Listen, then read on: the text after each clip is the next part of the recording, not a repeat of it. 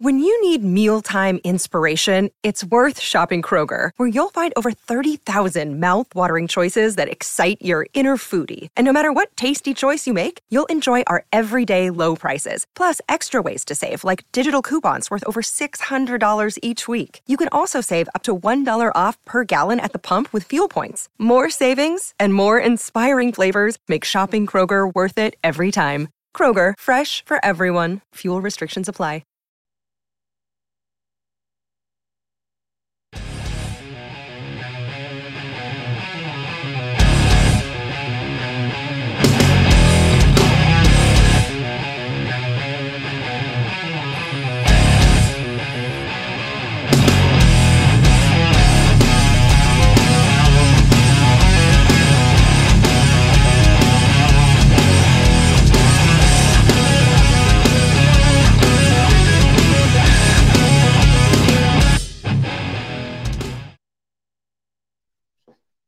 Good evening, everybody. We are back. I don't know why I sound so quiet. Uh, finally back here, another another Thursday afternoon. Um, having a lot of fun here. We got a, uh good guest, good friend of mine, Kyle Stevens, will be joining me right away here. Um, had had uh, an interesting last week in the world of racing. Um, we we did our first NASCAR Pinty Series race last weekend at Sunset Speedway. Uh, track we've had a lot of success at. Uh, Alex has won there twice, lapping the field uh, one year. Um, we struggled there um, the the last couple of years. Cars just haven't been that great. But uh, the you know last year we did quite well, and um, you know definitely this year, uh, man, Scott Steckley twenty two Racing they put together a great package for us. Um, you know, practice one, uh, all three 22 racing cars in the top three. Um, you know, we qualified well, the cars were racing well, and then unfortunately, you know, Kyle Steckley in the 22 uh, had a battery issue, dropped him a bunch of laps. Uh, we ended up getting spun at one point, dropping to the back. We were able to drive forward before uh, getting you know a little bit of contact um, you know spun us. And then uh, we got clipped took out the radiator uh, which which just killed what was was really shaping up to be a great day. I mean we were probably a top three car at the end of the race uh, just needed a few green flag laps. It was it was unfortunate. There were a lot of cautions towards the end of the uh, the race that kept the field really bunched up you know too wide and um, yeah the, sometimes that's the way it goes. Um, really looking forward to getting back to canadian tire motorsports park this weekend. Uh, we've got a new road course car. Uh, hopefully we get all the gremlins uh, shaken out and and hopefully it's going to be a competitive piece here for us. Um, you know shaking the gremlins out uh, something i know all too well. Uh, i've got a brand new go-kart that um, you know we've been we've been slowly trying to work it up to speed here the last couple of weeks but a uh, little bit of negligence on my part has uh, has not worked in my favor um, you know little little uh, uh, lingering things. Uh, somehow my battery went flat. I've got a really good, long-lasting lithium battery, but uh, during our first heat, uh, it just it just laid an egg. I've never experienced a dead battery before, so I wasn't I wasn't comfortable with with or wasn't familiar with the the end result and and the the symptom that I was getting. It, it just didn't register to me. Uh, we we ended up rebuilding uh, basically the entire fuel system. Uh, went to go test fire it afterwards, and uh, yeah, there was no juice. And and once we got the battery charged, uh, life was a lot easier. Um, but uh, made made a boneheaded move uh, to to go into the final last night. Um, did some some work on our brakes and uh, once once i got the brakes dialed in or once i felt the brakes on on our formation laps thought i had too much rear made the adjustment and um, you know i don't know if it's because i had my helmet on my head and my brain wasn't working properly but uh, instead of moving the brake bias forward i moved it backwards and and when it came time to uh, hit the brakes at turn one on lap one uh, locked my rear spun myself out and uh, unfortunately that that kind of ended my night. Um, but these are the things that happen. Um, looking forward though to, to, next week. Hopefully, get a little bit of practice time in uh, this time. I haven't done a qualifying lap. I haven't been on new tires yet, so there's still lots of room for improvement. Um, but enough about me. Enough about the last uh, last week in racing. Uh, welcome to the show, Mister Kyle Stevens. How you doing, Kyle? I'm doing well. Thanks for having me. Oh, thanks for being here. Now, unfortunately, I mean, you can kind of see on our, our other screen here, you're going to get the label of Talk and Torque, and you're going to get my name on your your title there because I just haven't figured out how to program this uh, any better than that. But uh, obviously, during Talk and Torque, we're going to do exactly that. We are going to talk torque and um, something that you can probably uh, keep up with here a little bit because of your your family business. Um, you guys operate a um, I don't know the garage is the right way to to to term it, but you guys have like an auto service center. That's perfect way to describe it is is auto service center. so awesome. So um let's talk a little bit about that. What's your what's your business called and what exactly do you guys do? Yeah, so we're uh, we're our our business called Dynaco Automotive. We're on the southeast side of Edmonton, uh, 75th and Argyle area. Um, super fortunate to be part of the Napa Auto Pro brand. Um, Napa Auto Pros are are independently owned uh, automotive uh, repair facilities, service centers. Um, but the really cool thing is we have a lot of programs that allow us to have national and North America wide coverage on a lot of parts, products, services, and warranties. Well, that would come in handy. I break a lot of shit all over the place. Um, so, I mean, obviously, I know your guys' business very well. You guys worked on my daughter's car the last couple of days, and and that was that was awesome. Um, it's it's great to um, you know to have a facility where you can trust the people that are doing the things that you don't understand. Like, I think that's where a lot of people are reluctant to to go to an auto center instead of you know well my friend knows how to do this and he's got a compressor in his garage nobody wants to admit that they don't know something nobody wants to admit that you know uh, i'm not a mechanic i don't know what's wrong with my car because then they're worried that they're going to get taken advantage of and and i can say firsthand after you know knowing you and mark um, your father for for so many years trust is not an issue over there. Um, you, you guys must deal with that quite a bit though. We do yeah. So uh, my dad mark has been in business since the late 80s so going on 34 35 years uh, super fortunate for myself to grow up alongside uh, someone who has been an industry leader, who's helped pioneer and develop a lot of the training for a lot of the Napa Auto Pros, independent service centers there. Uh, but most importantly, I mean, he grew up in the era where you would have, uh, you know, you'd go to the gas station, you get your your fuel uh, put in your vehicle, and you'd have your oil topped up. Um, windows squeegeed, wiped off, and whatnot. So really, the service side of things. And so when he went into business, he really tried to take those, you know, principles that he learned. Hold up. I'm trying to take a drink of water here off camera, and for some reason, my water bottle is leaking all over me. So I'm sorry to be it's, a it's, it's be, be a distraction. I've I've reset my bottle. I've tried to get the lid on properly but uh, some we're having a we're having a bit of a, a mechanic malfunction here, and and unfortunately, you're you're um, my most recent mechanic, and you know, unfortunately, you're you're uh, you're previously committed. So I'll try one more. No, this thing is leaking all over the place. I, think, I, think, I didn't I even take a drink. I think uh, I think we're just gonna go lidless. Oh. lidless. So sorry, sorry that I interrupted.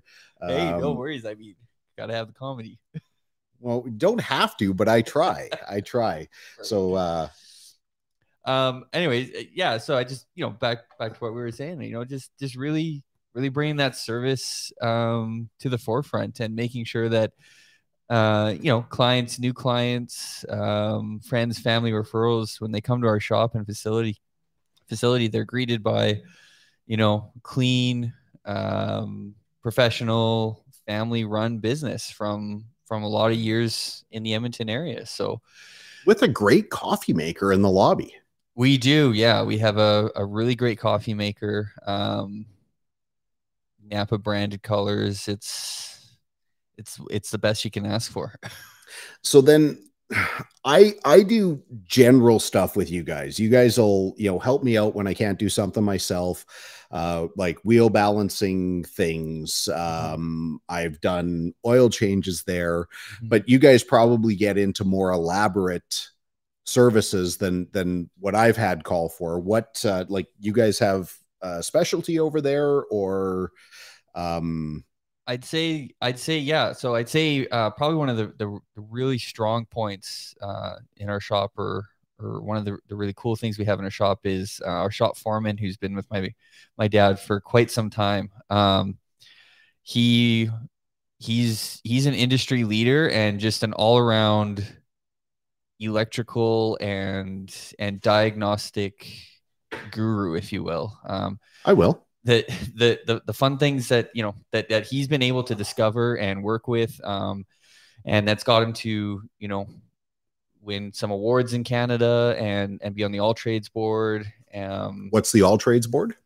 Uh, so in, in Alberta, there's a board of uh, directors, if you will, that help uh, plan and discuss and and really kind of make a future for all of the upcoming, you know, technicians, uh, um, carpenters, welders, like basically tra- any, trades any trade tradespeople. Okay. And and they meet and they they work with the Alberta government and they say, you know, this is where the industry's headed. This is you know what what we're seeing. This is what we think we need to to make sure that the the upcoming uh, generation knows and understands.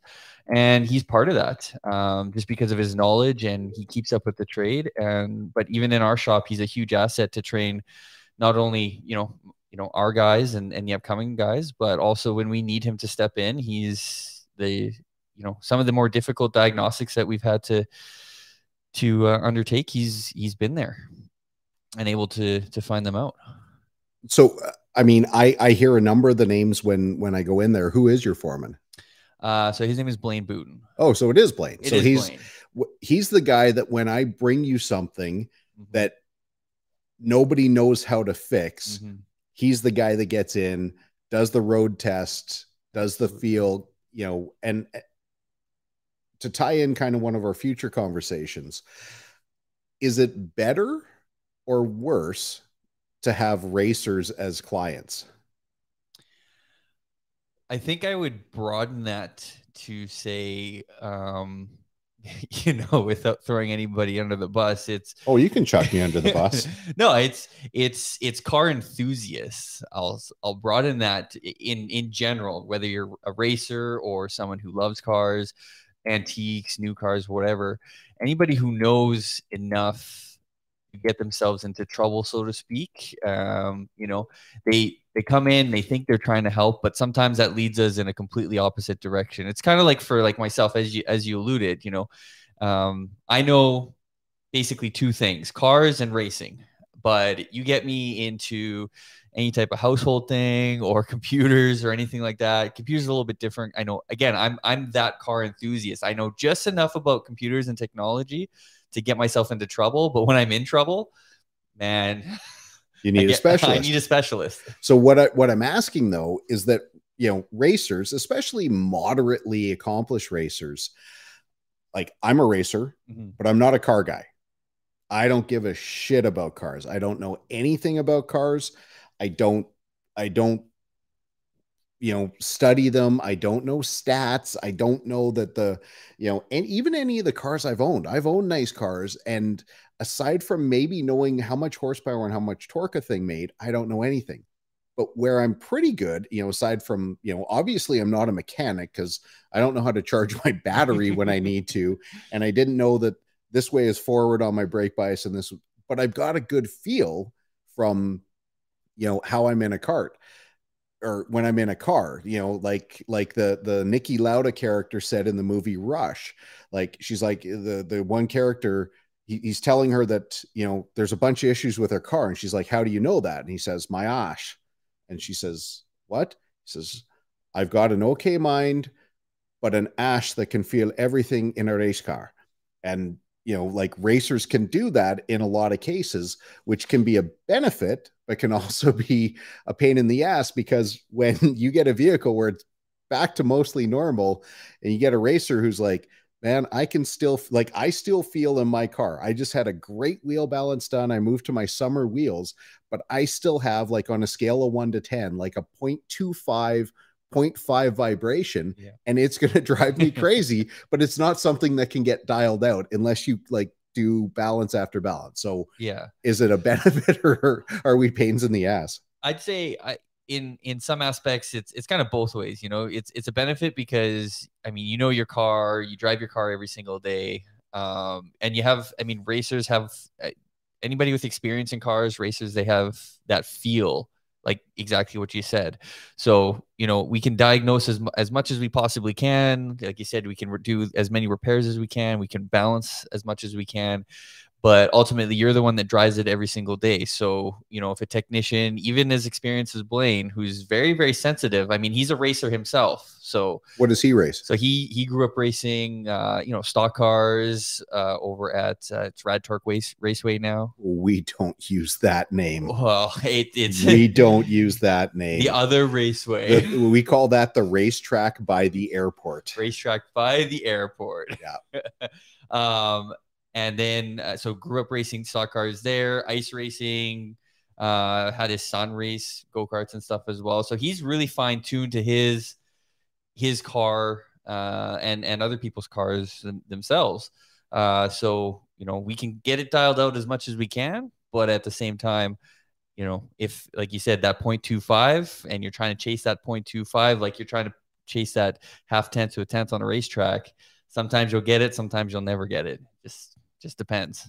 Uh, fortunately, right now I am so bloody slow. The tenths and the the the two tenths, the the quarter, the half second, the full second, they're going to come fairly easily once we get some gremlins yeah uh, worked out. But um, I'm always very aware when I go talk to someone that like my awareness for what I feel is probably a little bit higher than what most people can. Mm-hmm. And that, you know, I don't mean that to be arrogant, but I feel it. And, yeah. you know, I had a situation where, um, you know, one of my tire people took my car for a drive when it was, you know, it was a three, like it was, it was vibrating. And he came back and said, no, like, I wish I could get my truck to drive this nice. I'm like, you, you didn't, you don't feel what I feel. Like yeah.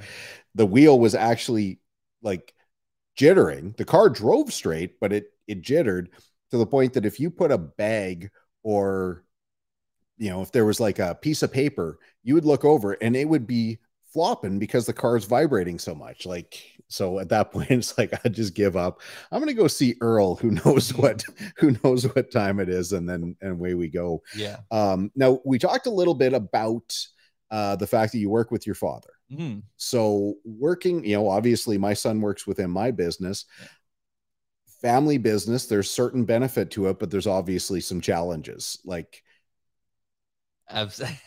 absolutely. I mean uh especially you know uh when your dad's done it for so many years uh he's an industry leader so he's he's he knows he knows what he's doing he knows what he's talking about and and great asset but uh you know there's times where I know that I, you know, there's a new way of doing things as things progress in the world, technology progresses. Um, you know, so you try to show them, you know, hey, there's a, you know, there's a new way to do this, and we'll accomplish the same goal. Uh, but ultimately, it's it's his shop, his business, so he has the final say. Um, you know, there are times where you butt heads, um, but it's it's you know, even the nice thing about myself and my dad is is we've had such a good bond growing up racing and being together a lot that even in our even in our most heated moments if you will it always ends up with a laughter at the end of the day so you know you have those challenges working with family but um I wouldn't I wouldn't want to I wouldn't want to do it any other way so to speak. Yeah, so without Chuck and Mark under the bus because obviously he built that business and he's got, you know, reasons for why this is done this way. That is he open to change, or is he open to the new ideas when you come up with something, or is it something where you have to kind of drag him along, kicking and screaming until he sees the benefit, like beyond a shadow of a doubt, and then says, "Okay." I think it depends on the scenario that we're in. Uh, really, it does. It, it's kind of case by case. So I mean, there are times where I'll suggest an idea or we'll we'll have done something, um, and I've shown him, hey, let's let's do it this way. He's like, yeah, right on, let's do that. And then there's, you know, certain times where I'm saying we, we should do it this way. Let's do it this way. He's like, no, no, no. And then, um, you know, I'll distract him or something like that, or he'll get distracted, and then I kind of go in there and just get it done, and it gets done, and then I show them and then it's like, hey, see, that worked. Is that why you have those keys on the end of a stick that you kind of jingle once in a while? Is that what that's all about? Yeah, exactly. Yeah, that's awesome. So, hey, Dad, there's a new client. You should go. uh You should go introduce yourself. Yeah, I mean, eh, he seems like the kind of guy. I mean, I I know Mark fairly well, but not from a business standpoint, just mm-hmm. at the racetrack. But seems like the kind of guy that if he could even get rid of those computers and go back to doing everything by paper, he'd maybe uh, that that maybe be something that you guys would uh, would try and figure out, even though it's a requirement to uh, to be up and running. You know what's crazy is there's a lot of uh, shops out there, and technology has grown where you can go in and do um, you know digital type inspections um, with you know with the, the iPad. Technicians have an iPad in the shop; they can do. Uh, uh, take pictures and and do the checklist themselves. But you know, we are still on a an inspection form, so to speak, so paper form uh, that that he helped develop and whatnot. And we're still going with that because there have been feedback in the industry that you know that modern technology, although it's there and it's it's it's cool, it's it's nice to use for the end user and the client and the consumer. Uh, as far as an operation standpoint goes, it's still we're finding it still better and more efficient to do it by paper. So, you know, it, believe it or not, I'm on board with that train right now. I think we're still in the developmental progress of that.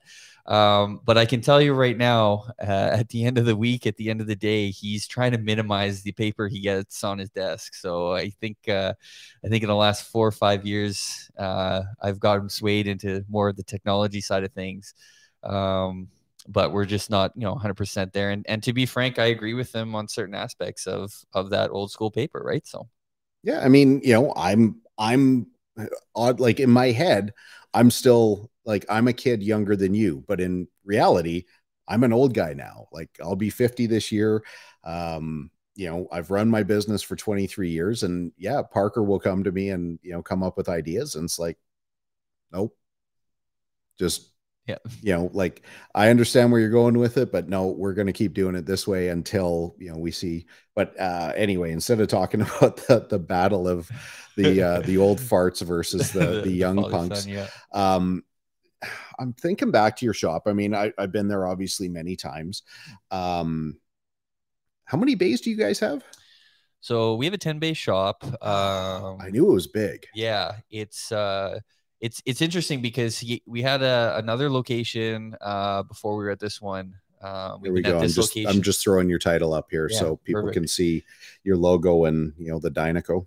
Yeah. So, um, I mean, the location we're at, we've been there since 2008. We had a shop before that that was actually, I think we were I think we're 16 or 18 base, so a little bit of a downsize. But um, the shop we're in now is actually a really good size for for what we're doing. Um, 10 bays. We have uh, uh, so we have seven bays that have hoists, and the rest uh, do not. Uh, we do have one kind of wash and detail bay, so that's part of the service that that we do here. Anytime a vehicle comes to the shop, uh, 95% of the time you're going to get a car wash the other 5% it's either too cold raining or unfortunately something's down too busy or too busy yeah, yeah. Um, which is never a complaint on me to being too busy but i know. think uh, i think i need to get the pressure in my uh, my tires checked more than anything i just need a free car wash but i should probably put that uh, premium air in there right if you could yeah okay. we need them uh you know match perfect and staggered special yeah absolutely. So, but, but, you guys, you don't just work with like, um, you know, uh, I was gonna say uh, residential people. I don't know, like you don't I'd just say, deal you know, with the general consumers, public, General public, yeah, but not just like you guys will do like fleet stuff and you'll do we do, yeah. okay. So, I mean, at, at one point out of our shop, I think, uh, you know, when we first started, um, you know, when Alberta was super, super strong, super, super booming, we were probably close to 75, 80% fleet out of our shop. Oh, wow. Uh, and so, fleet, you know, businesses that have trucks anywhere from five up to uh, at our biggest, uh, big, biggest fleet, I think we were we were kind of coordinating and, and managing up to 160 trucks um, which was super, super fortunate. So, I mean, we still kept on with that. We're, we're probably only about 65, 70% fleet, which is still a good, good portion of our business. we Um, kick the shit out of vehicles here in Alberta, so that's got to be some some good business. it's, you know, it, it is great business, but we also keep the vehicles maintained. We have a lot of fleet accounts that have, uh, you know, built that trust with us and, and understand our process. Um, one of the really cool things about fleet, uh, that we we do is you know they want to take their trucks to one place one facility and have everything done all at once it's it's a lot of downtime for them to to have their drivers go f- you know to x location for this and b location for this and c location for that you know whereas we've really found that you know if you drop it off at our shop and and that's one of the things that we do is is you know we can coordinate all the servicing. If the truck needs a windshield, we can do that. If it needs to go to the dealer for warranties or recalls, we can help facilitate that. So you'll outsource things that you don't have in house. A hundred percent. That's awesome. Yeah. So we built a really, really good network of of uh, you know co small businesses in the Edmonton area, especially on the southeast side there, that uh, we get along with really, really well. Um, that help us out when when we need to do whatever it is kind of additional so and then the team we've the, the team we have at the shop has really been um you know uh, we've trained as kind of a not the right word that i'm looking for but uh, brought them on our way of thinking and and understanding okay you know uh, when when a truck comes to our shop it's got some sort of defect whether it's mechanical service diagnostic whatever. So that truck is on downtime. So that truck needs to come into our shop and be cycled through with you know minimalizing the downtime because that costs you know that costs the company money when the truck's not in service. On the flip side of that our qc and uh, quality control and and thoroughness on servicing those trucks is is a really really high standard because when it leaves the shop you know you know it's ironic but we don't want to see it until the next service interval Yeah, which I mean, you know, again, using my personal example, we brought my daughter's car into you for a power issue. So we, you know, if her car would sit for a week, it would come back and it'd be dead. Now, this is going to, I, I want to say this the right way because I was going to say by the time we were done, but like through the course of operation, Blaine heard a squeak Hmm. and turned out to be a wheel bearing. Um, you know, turned out that there was, you know, general service needed for oil change for like inspection and like those were all great things to, to hear about because, you know, uh, while some people would take a look at it and say, oh, yeah, well, they just jacked up the bill. No, they wanted to make sure that, you know, they know that you guys know that these are human beings that are in these vehicles. This is my daughter. Mhm. I want to make sure that she's safe. It's it's scary enough out there dealing with the other drivers. You don't need a wheel falling off, you know, because you just didn't do service or you brought it to someone who does, you know, quick quick time turnaround oil change, they don't see anything else and people think that as long as you change the oil, like I mean, I'm I'm really thankful for for service like that.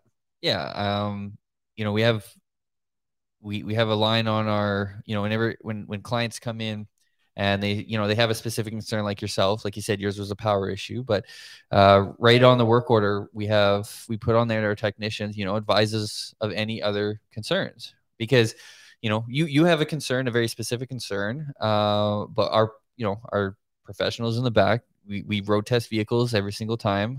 Uh, and if they notice something again we bring it to your your attention. Uh, ultimately you're in control of your spending. So you know unless it's a safety item that would prevent the vehicle from leaving the shop you know you're in control of of of what you spend. And and even at that point you're still in control of what you spend. It's just you know sometimes if it's a safety concern it, you might not be driving it out Well, I like to know that I'm in control, so I'm uh, I'm going to negotiate here and say that I want to pay twenty percent less for what we just did. You already paid twenty percent less. Twenty percent less than that. Oh, okay. Well, maybe what I'll do is I'll I'll convert that into some uh, racing tips on on the cart. Fuck, do I need them? oh my god, do I need them? Um, excellent segue, by the way. Well, well done. Hey. Um, I think it's time that we start, you know, transitioning the torque part of our talk from like kind of automotive mechanical torque Mhm. to racing torque I like racing because that's how we met. that is. So, um, you know, back in those days, man, there were so many of you little snot nosed punks that were just whooping everyone. Yeah, I mean, I grew up with a lot of friends uh, around me, and and and they were fast. I mean, uh, you met one of them last night. I, I don't know if you met him previously or not, or remember him, but Adam. Gilbert. I mean, I grew up racing with him since I was, I think, nine years old. We would uh, run down from Edmonton down to Calgary all the time, run the Calgary circuit. Uh, we even traveled 42 hours to Mosport. Um, Track I know very well. track you know very Love very it. well uh, for the 2003 Nationals. So you know, being in a truck with him for for that long, and my dad and his dad, who have very similar personalities, mind you. So Boy, that sounds like a lot of wine. it was a good road trip, let me tell you that. But Yeah. other guys like Mike Michael Chaya, I mean, Yeah. he grew up racing with me. Uh, there was another young kid called Curtis Strong who uh, was before your time, uh, primarily out at actually the old. Um, the track that we race at Edmonton's out of Warburg. So the old, the original circuit that was out there. Over in Sherwood Industrial. No, no, on Oh, Warburg, but the other side, the, first Warburg track first. Okay, yeah, yeah. yeah. uh very very fast um so and then of course you know you had individuals like uh, sean mcdonnell I, I think you know the mcdonnells Yeah, yeah. Now they kind of moved to they're dirt. doing sprint cars Yeah. now um Yeah, but you like you. I mean, former Cantor sponsored driver Stefan Rudzinski. absolutely Um, you know, obviously Steph and Mike are good good friends, Mm-hmm. and you know know both of them very well. But yeah, I mean, all you guys like would once we started, you guys would race weekends. I didn't know that there was a weekend program out there. All I knew about was DD2, and all I ever did because DD2 runs on Wednesdays absolutely and the the original deal with the DD2 group was to to be a DD2 racer in that group you had to be 35 years old. Um you had to you know blah, blah, like typically you had to be a business owner although that wasn't really enforced in later years because they didn't want people coming into the track or into the group that thought they were the next professional racer that thought they were going to get signed and were going to be super aggressive. And and of course we know a number of people who ended up coming in who met every criteria but still were like wrecking balls out there. But it it it we tended to shy away from the kids yeah. because uh, we we you know at least the the original um managers of that track at, at Stratotech thought okay well we're gonna have we're gonna put guys on the track who have something to lose so that you know they're going to be a little bit more respectful but you know it, it's crazy how many great drivers came out of that track Oh, absolutely, hundred percent. You know, I was just thinking as you're just you're discussing that. You know, back in the day, I used. I mean, I I grew up and started on the weekend. You know, I you know when we first met, I'm sure I was uh, still racing junior uh, carts because back then, um, you know, Rotax came out with it was called the RM1, which you know. If you remember That- that, that was my baby. That was that was the original DD2. That was the original cart, and That- it was that was- Rotax. so that RM1 was my first level my first DD2 but we had it on the Sodi chassis Yes, which you know Sodi makes great carts now and I'm not going to you know but that cart oh, it was an absolute tank. tanks are useful. That cart drove like a broken snowplow. And you know we didn't have any idea because it like for me Well, that was, was the only thing. that was the first then. cart that I ever drove. So Yeah. that was my experience. And then all of a sudden I got in a CRG. I, I got uh, Troy Shellamy, past past guest of uh, Talking Torque. I bought one of his old carts, and all of a sudden it's like, holy This moly! is what does- this is what like, a race cart's supposed. To be. I don't to have to turn the wheel this far just to Just- get it to get it to turn. It was like, which is hilarious because uh, at the at the original track, if you were turning your wheel that much, uh, you were doing something wrong because Oh, I was doing everything wrong. There's there's no doubt about that. But man, so. like for for people who don't know, uh, like let's talk a little bit. I should have loaded a video because I I have some in car video, but you know, let's talk about Stratotech a little bit because yeah. there's no track like it. No, especially not for in the karting world. I mean, they they dub it the quote unquote Talladega Daytona super speedway of of the go-kart world just which is really really inaccurate because that implies pack racing. That implies like like super easy very little driver input like true but no it's i, I know lots of people say that but yeah. it, it's just it was by so compared to warburg where we race now edkra stratotech was 1.6 kilometers Yeah. nine corners. Mm-hmm. The track we race now is w- just a whisker over a kilometer, and we have 13 corners. Yeah, yeah, and half half the distance in in width. Yeah, for track width. Yeah, track width. Because yeah. I mean, you could go four four wide at Stratotech. You'd be lucky to get two and a half wide at at uh, EDK you can do it but you can do it. it's it's it's touchy but you know i'm trying like so there's going to be an event at, at stratotech for the first like a card event for the first time in 10 years yes. this summer. And i'm trying to tell people like especially our our warburg our our, our local dd2 guys like listen here's how the two tracks compare. Mm-hmm. and tell me if i'm right or wrong. Warburg you spend 80% of your lap in low gear Stratotech, you spend 80% of your time in high gear. Yes, 100%. Warburg, and this this won't make sense unless you're a go-karter, but just go with me here. Warburg, we run a 3463 gear, which is a fairly short gear, maximum speed of about 100 and say 115 kilometers an hour. But at Stratotech, you run 30, I think it's 3760 gears. Mm-hmm with the top speed of just under 140 kilometers an hour. So when you're running in high gear with the 37, you are hauling balls. You are absolutely. Yeah. So, and, it's, and it's, but that's where you like really, I mean, you did well at the original EDKRA, mm-hmm. but Stratotech is probably where you really did the majority of your tooth cutting. I think, honestly, I think, um, because I raced at the original Warburg track, um, that's what helped me at Stratotech. I mean, Stratotech helped me to run fast at speed uh, and adjust. I mean, I I mean, I grew up on at Stratotech right from from you know the time the first pavement was laid. So, um, you know, I also had a really super strong strength there where I pretty much knew where every bump, every every bank, if you will, every little and and as the track developed and progressed and certain corners did changed or whatnot, like I got to to figure it out. And not only did I get to figure it out there, but I got to figure it out in multiple lines on that track. Um so I mean it it taught me a lot of it, it taught me a lot of trust in the cart, to be honest is is what it was it really helped me develop is yeah. because you're going so fast in high gear into corners that are are a lot faster than you know conventional cart track corners. You know, you're probably going 20 to 40 kilometers an hour faster in corners at Stratotech than you are at any other track. You know, you got to have some trust in your cart to get around there as fast as we were going around there. Well, and, and that was Dan Beath, um, who who built Stratotech, told me once I joined the the DD2 club. He said, "Listen, you're gonna know you're starting to find some speed when you can go through turn one, which was a big sweeping hairpin. Mm-hmm. When you can go through turn one in high gear without having your engine drop below 10,000 RPM. Yeah.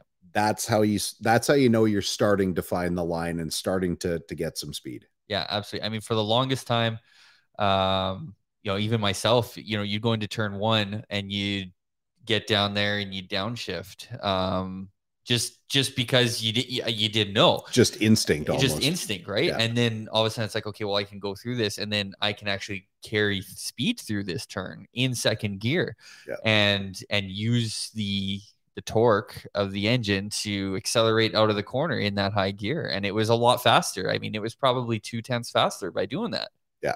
well and that's that's where you learn because you you start catching up to the pack and you see like i'm slowing down and downshifting and these guys are just they just keep rolling through the corner. Mm-hmm. and um yeah it's it it takes a long time to build up that that comfort level. And and the real trick about that track too is you have to be sure of your passing on that track because you know you go up the inside of somebody and and you're out the backside of the corner. That track had a lot of forgiveness for the person being passed to to undercut you on the backside and then and then run you back down into the next corner or whatnot. Whereas you know some of the more technical tracks like edkra you know it's it's not as forgiving for the person being passed because you know you get the up the up the inside of somebody on that track. Well it's a tight technical corner.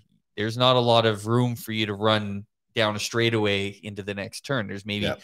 maybe two two points on that track where you could do that maybe a third one where if you know you pass you could run somebody you know else kind of down to the next next corner. Stratotech almost every turn was like that. Yeah stratotech i mean stratotech although we were able to pass yes. like it's not like it's not like it was a follow the leader track. It, it was definitely possible um but you had to get creative. the corners were so fast and so flowing that there's not like eh, you know aside from turn 8 there wasn't a real hard braking zone.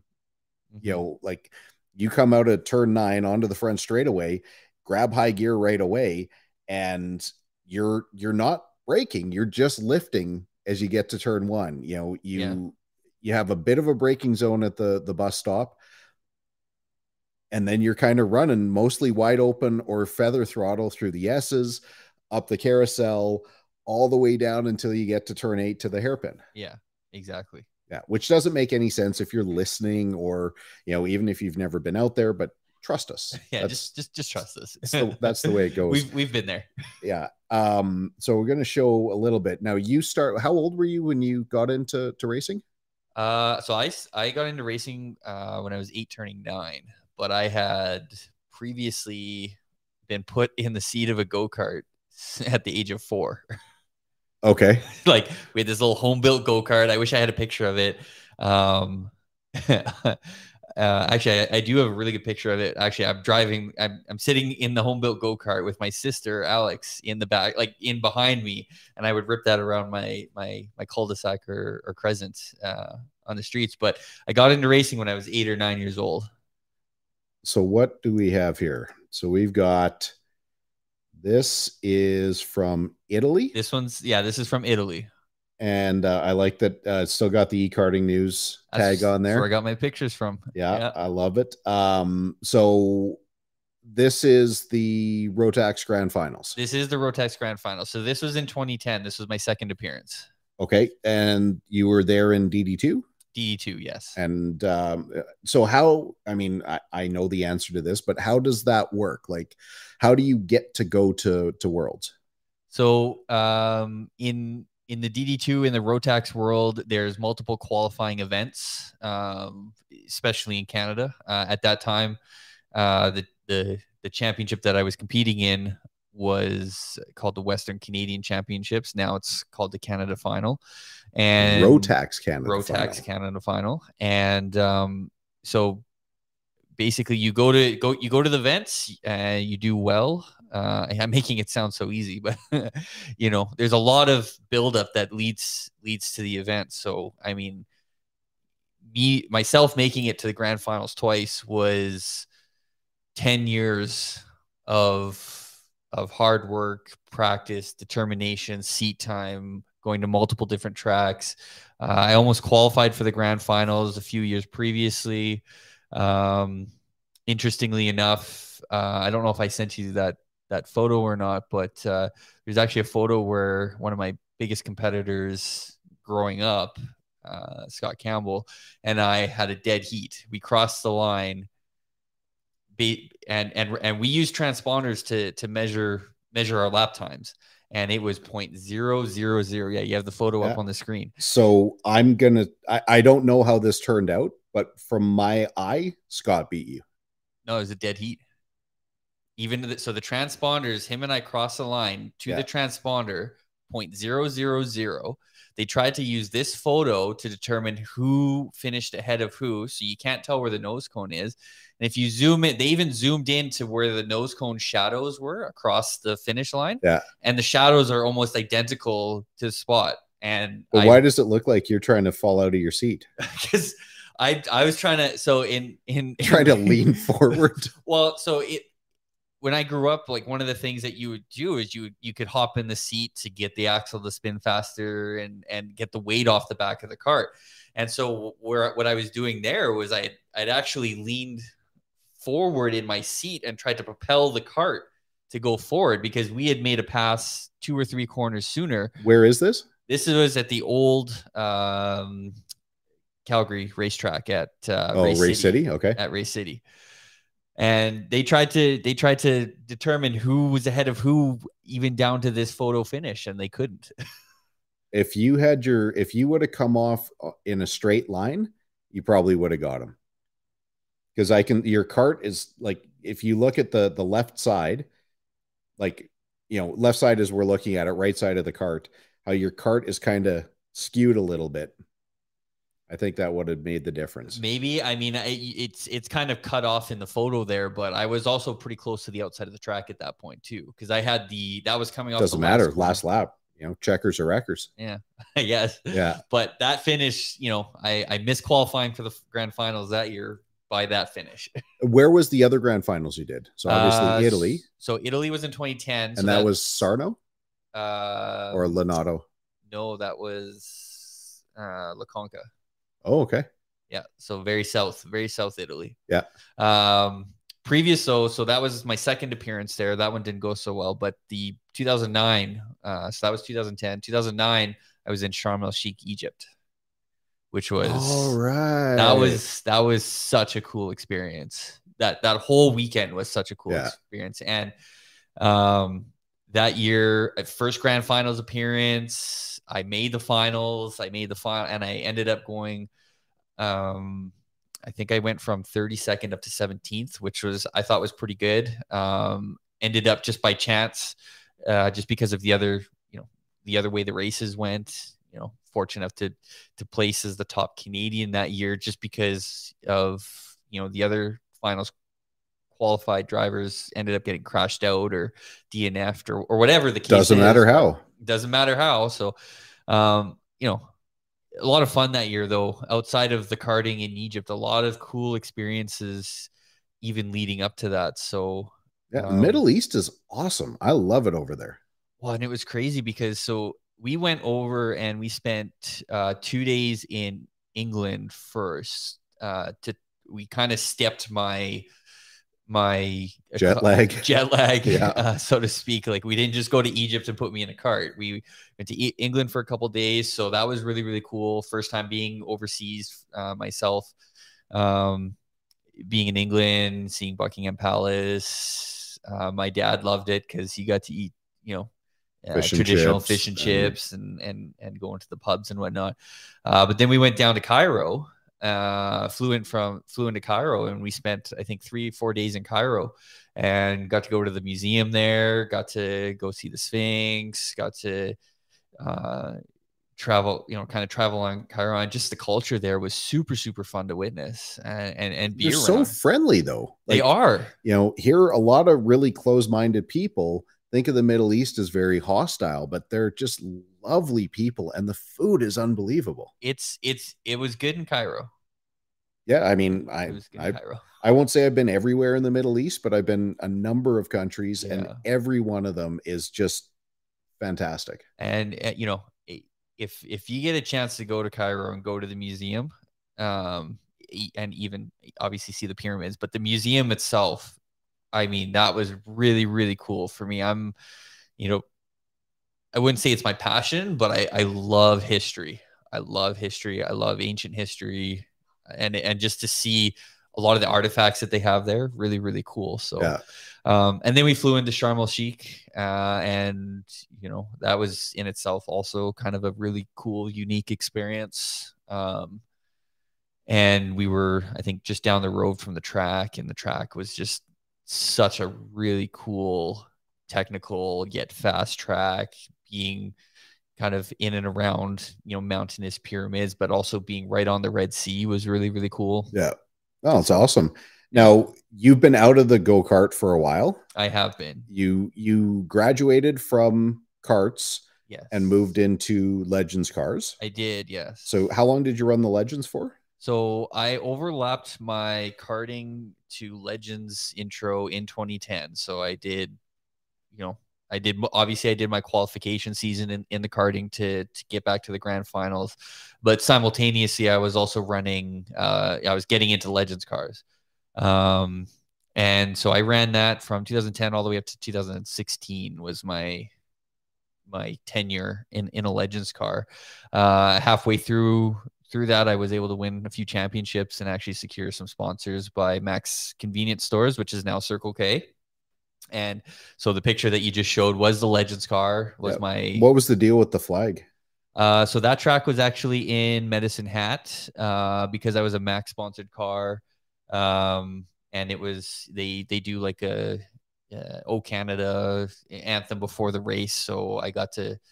They asked the me if I could be the parade and and the, the flag, which actually worked out really really awesome because that year I had the paint scheme that I did, which actually matched the flag. That's just a really cool photo, I think. So Awesome. But- yeah, too bad you had to go to Medicine Hat to get that, but you know, whatever. You know what? I ran fast at Medicine Hat. I, I, you know, I, I had a big crash there uh, one year, but I ran fast at Medicine Hat. I was, I was that track. Uh, I don't. I mean, I don't think you guys would have raced there at all. But it's a pretty, pretty small track. But it is a flat track.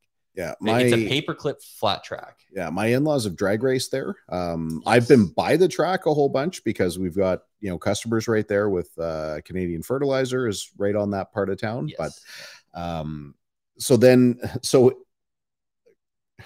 in essence, you were done in 2016 in the Legends car. yes. If I never would have guessed that. So basically, we're in 2023. Yes. I have been bugging you for seven years to get back into go karts. you have yes. Seven years. Seven years. I did one race in 2017. I You- did a summer challenge race. But that was that was independent of me. Correct. That, that was uh, I relying on on uh, other connections. still race. Um, well, it was just great to have you back. yes. Um, so I didn't realize my campaign has been going on Seven years. that long. Wow.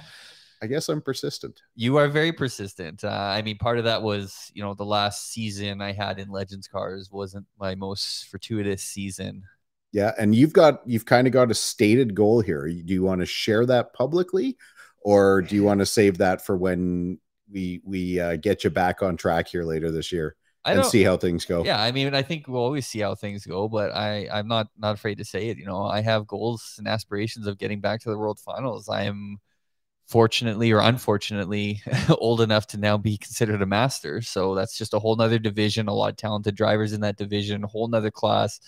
And and a lot of the drivers that I, you know, I'll be competing against have a lot of experience, a ton of experience in in various types. Even I think some of the racing I've seen at the World Finals and the Masters divisions are have been better and closer than some of the junior and senior. Some of it, divisions. yeah. So, when you say some of the people you'll be competing against, you mean at, at Warburg at E oh, EDKRA? 100%. yeah, I don't. I've lost count how many of our drivers have actually made it to the to the grand finals. Like we have uh, on a on a regular night, we have like four or five for sure. Oh, absolutely. Out of our twenty, like last night, we had twenty eight carts.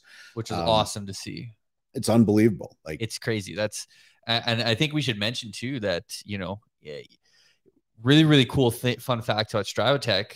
Uh, we we were or you guys started, and then you know as I got in, we were the largest DD2 club in in the world.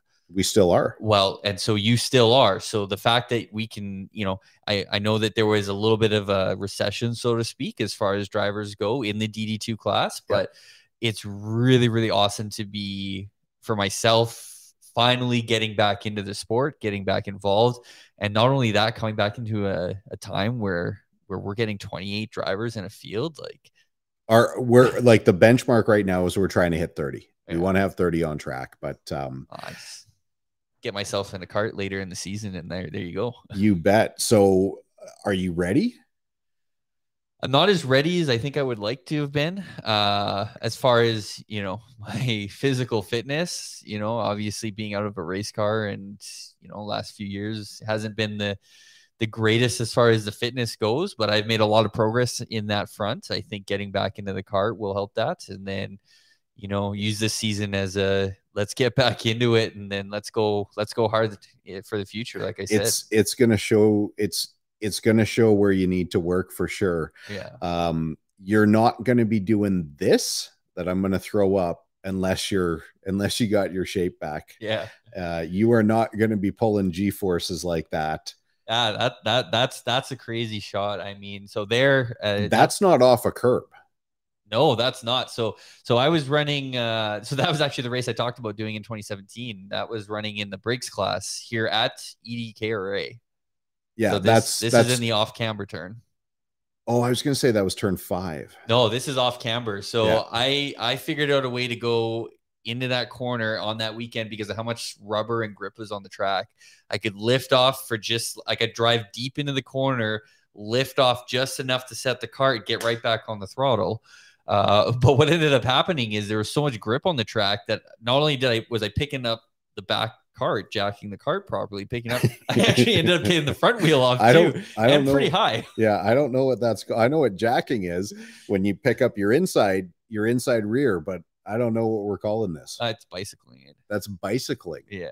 You invented that, or is that what it's I actually mean, that's called? I did it. I so I've I've actually done this before at uh, at Chilliwack uh, at that track. They have, you know, you go down through the kind of turn one, turn two, three, down the back. There's the hairpin there, and then Yeah. there's the double left-hander hairpin in Yeah. the infield. yeah, yeah, that turn left, would get so much rubber that in a again four-stroke cart, so a slower cart than a DD2 with or less grip. With typically with less grip. Yeah. Uh, but because you're going so much slower, if you get the cart set up right and you get the jacking done right, you pick up. So I picked up the wheel. I did it twice in one race. At one point, I actually had to almost put my hand down because I thought I was going over. Well, that would have been a big mistake. That would have been a huge What are you gonna do? I was But younger then. I was still in juniors, so that was My probably goodness. back in 2004. That is a great picture. Yeah.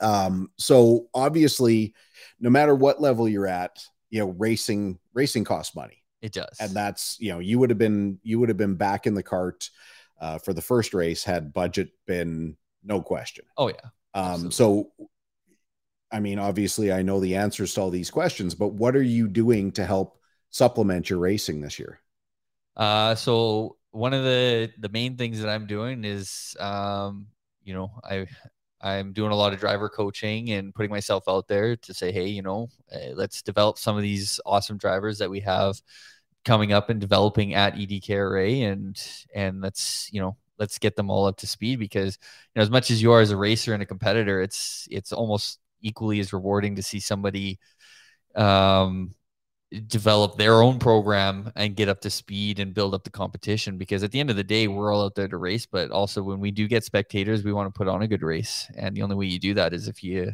you have a, a really good stable field of racers. Yeah but it, it it's got to help you like it's going to help you when you get back into the car oh because sure. as you're teaching and as you're coaching you got to remind yourself like oh right. Fundamental is this. Yes. Fundamental is that. And i mean i can again from from firsthand the first time we ever did one of the the coaching clinics with you i i found three i think it was three quarters of or not three quarters three tenths of a second yeah. from not doing really anything different just lots of little things on you know where to point the car where to brake how to brake and but three tenths of a second i mean that's that's an eternity Yeah. Oh, absolutely. Especially behind the, the wheel of a cart. And and it's it's little things. I think the thing that um really kind of helps me when I'm doing my driver coaching is is I'm very adaptable to who I'm coaching because not everybody is going to drive the same. Not everybody has the same way of thinking. Not everybody drives the cart the same way. You you you basically give them the basics. You give them the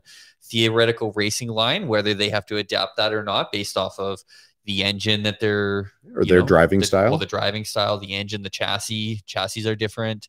Um, you know, really cool. And you'll you'll work with anybody's. Oh, cart. absolutely, hundred percent. You know, I'm I'm you know with kind of working with yourself there and I wouldn't say kinda. I'd say well, you I are. am, I am. and uh, CRG and and and and that's you know I it's no surprise for me. You, you know you look at half the pictures that we just put up with me in a go kart, and I'm in the seat of a CRG. I think that speaks volumes.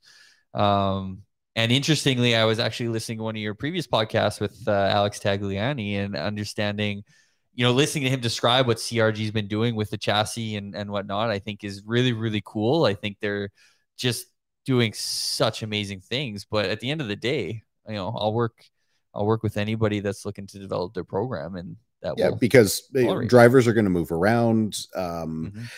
Fundamentals are fundamentals Yes. you know yeah every every brand has its subtlety and you know right now there's not a lot of garbage out there No. um as far as you know who makes what so uh you know obviously that's good to know um yeah just really really um interesting season so far i mean obviously you're a great driver coach but maybe a lousy mechanic because you let me you you've been working as my my uh my mechanic my my term loosely. my my crew chief uh, this year. We and. We'll go with crew chief. and I'll I'll tell you what, like, listen, it's really hard for a crew chief to out crew chief a really bad driver and uh, and an unattentive driver. Um, but I will say I'll, I'll throw up one self-serving picture. Man, that cart looks good. It does. That was yeah. Like, you know, yeah, photographer did a pretty good job because you took that picture, but man, like that combination of the cart, the suit, the helmet, like that's just a good looking program right there. Yeah. I mean, you look great. Until until I started Until moving. Until, once I started moving, it all went downhill. But uh hey, I mean, at the end of the day, like you said, you got a new cart. We're working out some challenges, some bugs, but I mean, we'll get there. yeah, it turns out batteries need to be charged and you know need to be charged. brakes need to be balanced. And uh I don't I know. may not have plugged in the go kart battery, but I was really persistent and made sure I plugged in the, the golf cart battery. oh yeah, no, the golf cart that you drive around, it was charged right up, uh, full of fuel. It was ready to go. But Yeah. yeah, the the Something tells me you would have uh, probably done a little bit better in the golf cart that race. the golf cart would have finished. That's you know uh, would have been would have been lapped a little bit quicker. But uh, Yeah. do you have any closing thoughts here? I've kept you long enough here tonight, Mister Stevens. No, I mean this was really really fun. I think. Uh, Can you believe it's been an hour? No, I can't. I could probably talk forever, especially talking about racing and whatnot. So Well, we're just getting started, and then Yeah. we'll have you back throughout the year. I mean, uh, I'd like to do a follow up, uh, a follow up show where we get um, we get a, a couple of races under your belt, and then we do the follow up as to how the body feels, um, you know, expectations all the bruising. versus. I- I always wore them with pride. I mean, that was one of the best feelings I had Yeah. was after a race night when my neck's a little bit sore. Like it doesn't matter how how in shape and how many laps you do. oh, At yeah. the end of a hard racing night, you are beat up. Like you are beat the fuck up. oh, I know. Where your neck is like there's a soreness in your neck that's awesome. And I don't have it today because I didn't run nearly enough laps and didn't run fast enough. But there's also a feeling you have in your ribs Mhm. just like no matter how good your rib vest is, no matter like once once you get ripping, that the the next day there's a pain that you feel, and it's just the best. It is because you know you've had a whole hell of a lot of fun the night before or the day before. Yeah. For sure. So hopefully we can get you back here. Um, really appreciate you giving some time. And again, if you got I'll give you one more shot here. If you got any parting comments or parting thoughts before uh before I kick you out. No, I think uh, I think we covered it all. I think anybody listening that uh, you know wants to you know hang out, you know where to find me this summer. I'll be spending most most of my Wednesday nights at EDKRA, and some sometimes I'll be on the weekends there as well. So trying to spend a lot more time at the track this summer. It's it's a great place to be. It Kyle, is. thanks for coming on, man. Yeah, no, thanks for having me. All right.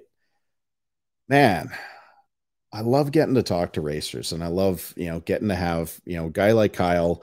Um, you know, he doesn't do a lot of uh, pumping his own tires. I mean, uh, he doesn't even charge my battery, but um his personality um just is is so uh, engaging and so adaptable to any driver. Um, I've been I've been doing a lot of promotion to Kyle. I think we have a few guys, a uh, few drivers uh, lined up for some coaching. But if you're at all interested in getting involved in karting, uh, Kyle's the guy to talk to. No matter what make a cart you have, you don't have to drive my CRG brand. You can run anything. Um, start with a coach start with good fundamentals and your racing career is going to go so much better. Uh, just like with you know things like golf uh, you can try and teach yourself and you know some people get a level of success and some people will will struggle forever and juggle you know from one equipment uh, maker to another. Start out with some fundamentals and uh, it's amazing how um, you know how much better um, your your racing will be uh, just at the last second, look at who shows up here. We got our good friend Trevor Paulson. Look forward to seeing more of him around. Nice job. Thanks, TP. Uh, really appreciate the kind words. One day we'll have to get you and Dev on, maybe Eileen, and and uh, do a do a, a, family version of the uh, of the show here. Um, I would I would actually pay a little. I would pay money to have you guys on just so I can listen to the. Uh, we we can start the bickering show, but um, um, really great family, great people. Um, really really enjoy our time with uh, with the uh, the fusion folks um, that's it. Um, I got to start packing. I got to get on an airplane. We got a NASCAR Pinty's race this weekend at uh, Canadian Tire Motorsports Park. Uh, got to go do some successful racing here on uh, on Saturday and Sunday, so I can I can remember what it feels like to uh, you know when I get back to the track next Wednesday, and hopefully I can shake off some of the uh, some of the rust and uh, put put this uh, super fast CRG card up front or uh, a little bit further forward uh, than where I've got it now. Um, as always, uh, thanks for watching. You can always send me a note. Uh, you'll find us at uh, hey there at talkandtorque.ca, also available on all the socials. Um, if you have any questions about racing, have any questions about business, don't be afraid to send them to me. And we'll see you next week.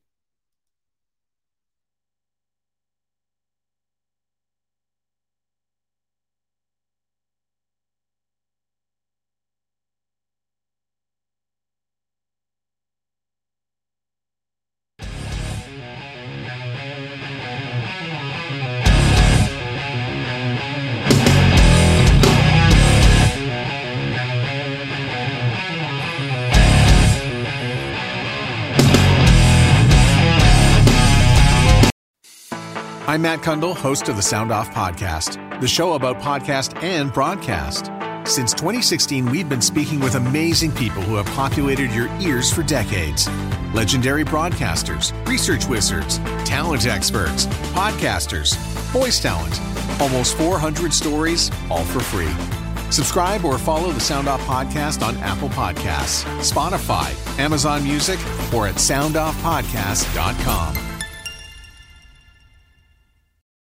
The Podcast Super Friends is a monthly meeting of five podcast producers. Hi, I'm Katherine O'Brien from Branch Out Programs in Baton Rouge, Louisiana. I'm John Gay from Jag and Detroit Podcasts. I'm Matt Cundill from the Sound Off Podcast Network. I'm David Yas from Pod 617, the Boston Podcast Network. And I'm Johnny Peterson from Straight Up Podcasts. Together, they form the Podcast Super Friends, an alliance of podcast masterminds sharing best practices, insights, and discussions to help make you a better podcaster. Follow or subscribe to the show on Apple Podcasts, Spotify, Google Podcasts, or at soundoff.network.